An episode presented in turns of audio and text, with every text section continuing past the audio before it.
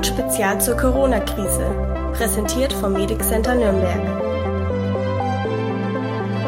Es ist wieder Samstag und Samstag heißt DocPod Spezialzeit. Und ich finde es immer ganz spannend. Heute ist nämlich der 10.10.2020 und der 10.10., das ist immer das Datum, wo das erste Mal zwei zweistellige Zahlen stehen. Vielleicht finden das die meisten von euch völlig uninteressant, aber für mich ist es immer so, jetzt geht es langsam auf Weihnachten zu und das finde ich irgendwie äh, immer schön.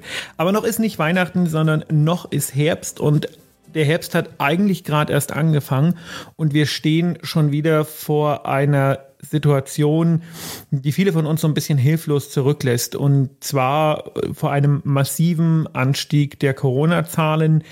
Wie das einzuordnen ist und was das bedeutet, das werde ich wie jede Woche mit der Lisa klären. Lisa, ich grüße dich. Ich grüße dich zurück, hallo. Und man muss ja direkt, äh, ja, das wünsche ich auch, und man muss ja direkt mal die Frage stellen, ob wir nicht wieder zweiwöchentlich äh, Updates liefern müssen, weil wir ja irgendwie ähm, gesagt haben, wir wollen irgendwann mal auch über was anderes reden, aber wenn die Situation jetzt wieder so heiß wird, sollten wir das mal auf dem Schirm behalten. Ja, also äh, kurz nochmal kurz, kurz nochmal zu deinem Anfang. Der 10.10. .10., ja, ist ein schönes Datum. 10 plus 10 ist 20, 2020. Oh Gott. Ist eine schöne Schau Zahl, gebe ich dir recht. ja, wir gehen äh, langsam auf Weihnachten zu, wie du es gerade schon gesagt hast. Und die Zahlen steigen, ja. Wir haben 4.500 Corona-Fälle, also ein bisschen mehr als 4.500. Und letzte Woche haben wir noch darüber geredet. Jetzt haben wir mehr als 2.500. Und ratzfatz ist die Zahl auf 2.000 mehr gestiegen. Ja, krass, ne? Das ist jetzt, das ist jetzt eine krasse Zahl, wobei man auch bedenken muss, dass im März der höchste Wert 6.294 war. Und davon sind wir jetzt nicht mehr so nicht mehr so weit. Und deswegen habe ich auch schon gesagt, ich habe ja immer gedacht, es wird keinen weiteren Lockdown geben, aber wir mhm. haben uns auch im März nicht vorstellen können, dass ein Lockdown kommen wird. Und ich habe so das blöde Gefühl, so ganz weit sind wir nicht mehr entfernt. Hm. Also ich habe gestern mal äh, die Nachrichten geschaut, seltenerweise, aber ich habe sie geschaut. Ähm, und da meinten äh, die Politiker, dass es äh, wahrscheinlich keinen gesamten Lockdown gibt, sondern wie wir schon mal besprochen haben, so regionale Lockdowns. Hm, ja. Jetzt ist, jetzt ist halt Schauen die Frage, ja, ist halt die Frage, ja, es ist halt das Ding, alles schließen kann man ja wieder nicht, weil dann stehen alle vorm Ende, ne? Äh, wirtschaftlich sage ich jetzt mal, gesundheitlich sowieso, aber ähm, ja. Ja, ich glaube, die Situation ist wirklich ernst und wirklich mh, hm, hat noch so eine andere Dimension, die nämlich die ist, dass durch die vielen und unzähligen unklaren, ja auch falschen Entscheidungen, die getroffen wurden in den letzten sechs Monaten, äh, vielleicht fünf mhm. Monaten. Wir haben ja darüber gesprochen. Ich hatte ja dieses Behördenversagen schon öfters angedeutet. Und ich glaube, dadurch ist die Akzeptanz in der Bevölkerung hm, nicht nur bei denjenigen, die Corona grundsätzlich irgendwie verneinen oder Verschwörungstheoretiker sind, sondern bei den ganz normalen Menschen ist die Akzeptanz stark gesunken. Ich habe mich heute auf Arbeit mit Kollegen darüber unterhalten und selbst diejenigen, die im medizinischen System arbeiten und ähm, ich selber auch, sind an einem Punkt angelangt, wo wir sagen, die staatlichen Behörden ähm, schlittern so ein bisschen ins Chaos und wir an der Front müssen das ausarbeiten und das ist ähm, beziehungsweise ausbaden und das ist äh, für alle sehr sehr unschön und und und wirklich auch unbefriedigend, denn ähm, keiner will noch mal in so eine Situation rutschen, aber jetzt haben wir so eine massiv föderalistische Corona-Politik. Das bedeutet, der eine macht dort das, der andere macht dort das. Wenn ich dort übernachten will, muss ich ein Gesundheitszeugnis mitbringen. Wenn ich ähm, dort übernachten will, darf ich das gar nicht, wenn ich von dort komme. Also wir haben, wir haben übelste Kleinstaaterei in unserem Land und ich weiß nicht, ob das wirklich Sinn der Sache sein kann. Das macht mich zum Teil sprachlos. Hm. Jetzt hast du ja schon gesagt, mit dem Klein-Klein, ah, jeder macht was anderes. Kannst du vielleicht noch sagen, was wir in den letzten sechs Monaten falsch gemacht haben? Also so eine kleine Zusammenfassung? Also ich denke, es ist nicht sinnvoll, jetzt rückblickend jemandem die Schuld zu geben Nein, für nicht, aber irgendwas. Aber ich denke, diejenigen, die jetzt entscheiden, sollten das schon weise tun. Was hätten wir anders machen sollen? Ich glaube, wir hätten den Reiseverkehr, so wie wir ihn gestattet haben, nicht gestatten sollen, den Ferienreiseverkehr. Ich denke, wir hätten den Lockdown, den wir halt ohnehin gemacht haben, einfach noch etwas länger machen sollen.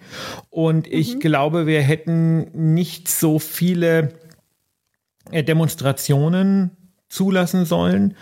Und mhm. das ist das Allerwichtigste, um Drosten hat gestern gesagt, man äh, kann jetzt die zweite Welle, in der wir ohne Zweifel sind, nur äh, Herr wären, werden, wenn die Bevölkerung breiten Rückhalt bietet. Und ich glaube, ein ganz relevanter Teil der Bevölkerung ähm, äh, ist immer noch für scharfe Corona-Maßnahmen, aber ich glaube, ein genauso großer Teil ist hochgradig frustriert von der ähm, Klein-Klein-Politik und davon, dass alles irgendwie mh, mm, jeden Tag anders ist. Und ich glaube, man hätte von Anfang an sagen sollen, dass wir bundeseinheitliche Geschichten machen, dass nicht jedes Bundesland was anderes machen kann, dass wir bundeseinheitliche Regeln machen, die überall gelten und deren Verstoß überall gleich geahndet wird. Und ich denke, dadurch hätte man viel, viel verhindern können und wäre vor allen Dingen jetzt für diese nächste Welle ganz gut aufgestellt gewesen. Momentan macht jeder was anderes, jeder macht, was er will. Und das ist natürlich eine kaum mehr zu überblickende Situation. Ja, gut. Toll. Ja. Hört sich ja jetzt nicht super an.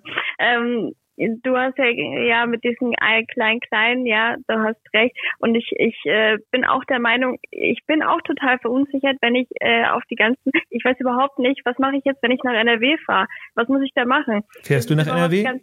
jetzt nee. Alles gut. das ist die beste sollte, Lösung. sollte, sollte ich es machen. Keine Ahnung, ich habe da irgendwie, was weiß ich, irgendein Familienmitglied und äh, der feiert Hochzeit. Kann ich da einfach so hin? Die Frage ist, kann der Hochzeit feiern?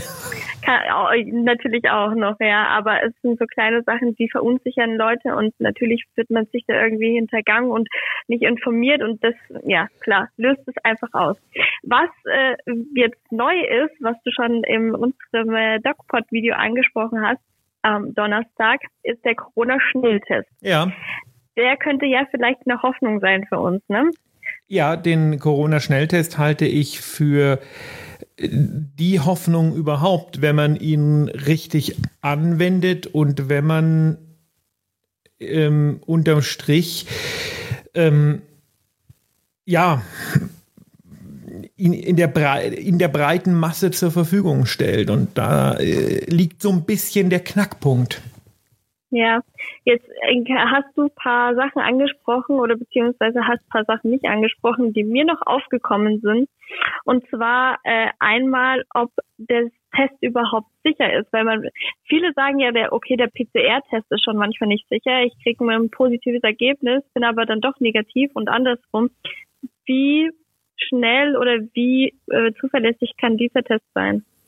Der PCR-Test ist sehr sicher.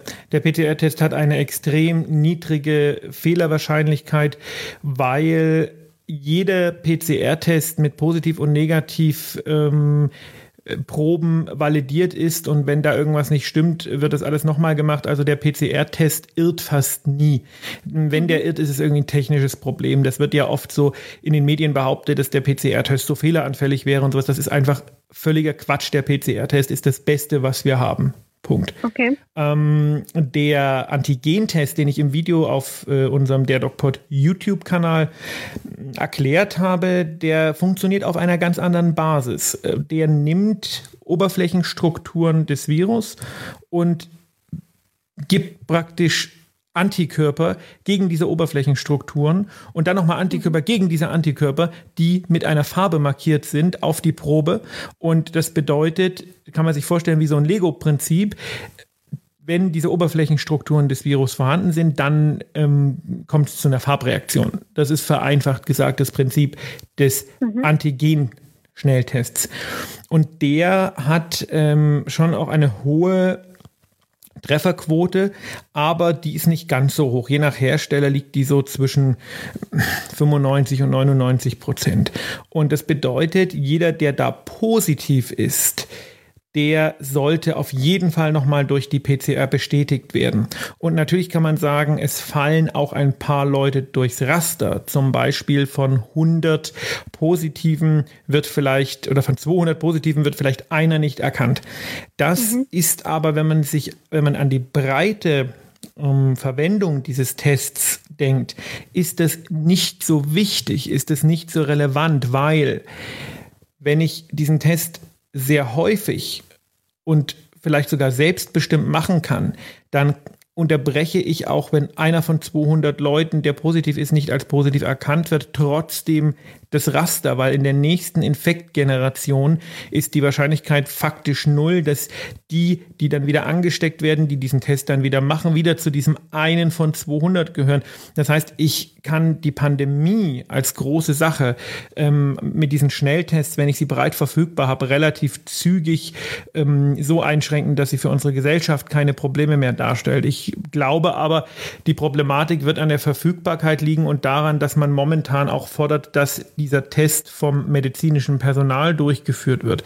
Aber auch oh, da hilft uns das, denn in den Krankenhäusern wäre das ideal zu wissen, wenn ein Patient reinkommt, macht man erstmal einen Corona-Schnelltest, weil dann habe ich nämlich die Krankenhäuser als ähm, potenzielle Infektions- oder Spreading ähm, Locations weg, weil ich weiß, jeder Patient, der hier drin liegt, der ist negativ. Und ja, vielleicht fällt mal einer durchs Raster, aber auch das ist nicht so dramatisch, weil ich ja diesen Test zur Verfügung habe. Also der, das Problem dieser Pandemie ist die zeitliche Latenz der Testung. Wenn ich alle jeden Tag testen würde und das Ergebnis nach 15 Minuten hätte, gäbe es keine Pandemie, weil dann würden die Leute, die infiziert sind, in Quarantäne gehen und die anderen könnten frei draußen rumlaufen und nach ein paar Wochen gäbe es niemanden mehr, der infiziert ist, weil keine Infektketten bestehen. Und diese zeitliche Latenz wird mit dem Antigentest aufgehoben und jetzt ist es eine Frage der Verfügbarkeit und dann glaube ich, dass der eine, ich, ich glaube, dass dieser Antigentest ein absoluter Game Changer wird. Deswegen bin ich da ganz guter Dinge. Ja, hoffen wir es. Hört ja. sich auf jeden Fall gut an. Denke ich auch. Ähm, was ist denn, wenn, wenn ich jetzt zum Beispiel ein anderes Virus habe, zum Beispiel Grippevirus oder irgendwas, ähm, schlägt es dann auch aus? Oder Nein. also ist das schon ist das schon getestet oder irgendwie? Ja, die, also das ist ein ganz anderes Virus und dieses Antigen, ähm, was nachgewiesen wird in diesem Antigen-Test, das ist ja eine sehr spezielle molekulare Struktur, dieses, dieses äh, Spike-Protein, was nur dem Coronavirus zu eigen ist. Und diese Struktur, die wird ähm, mit Hilfe dieses, äh, dieses Testes praktisch äh, optisch sichtbar gemacht. Und da schlägt auch nur diese Struktur aus. Okay, ja, interessant auf jeden Fall, Wahnsinn. Mhm. Ja, ich, ho ich hoffe, dass das eine Hoffnung für uns sein kann und wir werden ja sehen, wie sich das Ganze äh, dann im Endeffekt entwickelt und ob wir irgendwann nochmal einen zweiten Termin für einen Podcast brauchen in der Woche. Ja, wahrscheinlich wird das zeigen. so sein. Ähm, ja. Diese Woche erstmal nicht und äh, ich genau. kann nur allen Leuten empfehlen, ähm, am Dienstag den DocPod zu hören, denn da äh, wird es eine ähm, ja, interessante, traurige, aber auch ähm, ja, es, es wird eine, eine, eine, Information geben, die sicher nie, nicht schön ist, aber die auch Möglichkeiten bietet, andere Dinge. Ich verrate nicht zu so viel. Auf jeden Fall Dienstag DocPod hören. Genau. Eine Tür schließt sich und die andere öffnet sich. Bis dahin. Schönes Wochenende. Bis dahin. Ja, tschüss. Dieser DocPod wurde gesponsert vom Medic Center Nürnberg, Ihr Partner in Gesundheitsfragen und rund um die Grippeimpfung.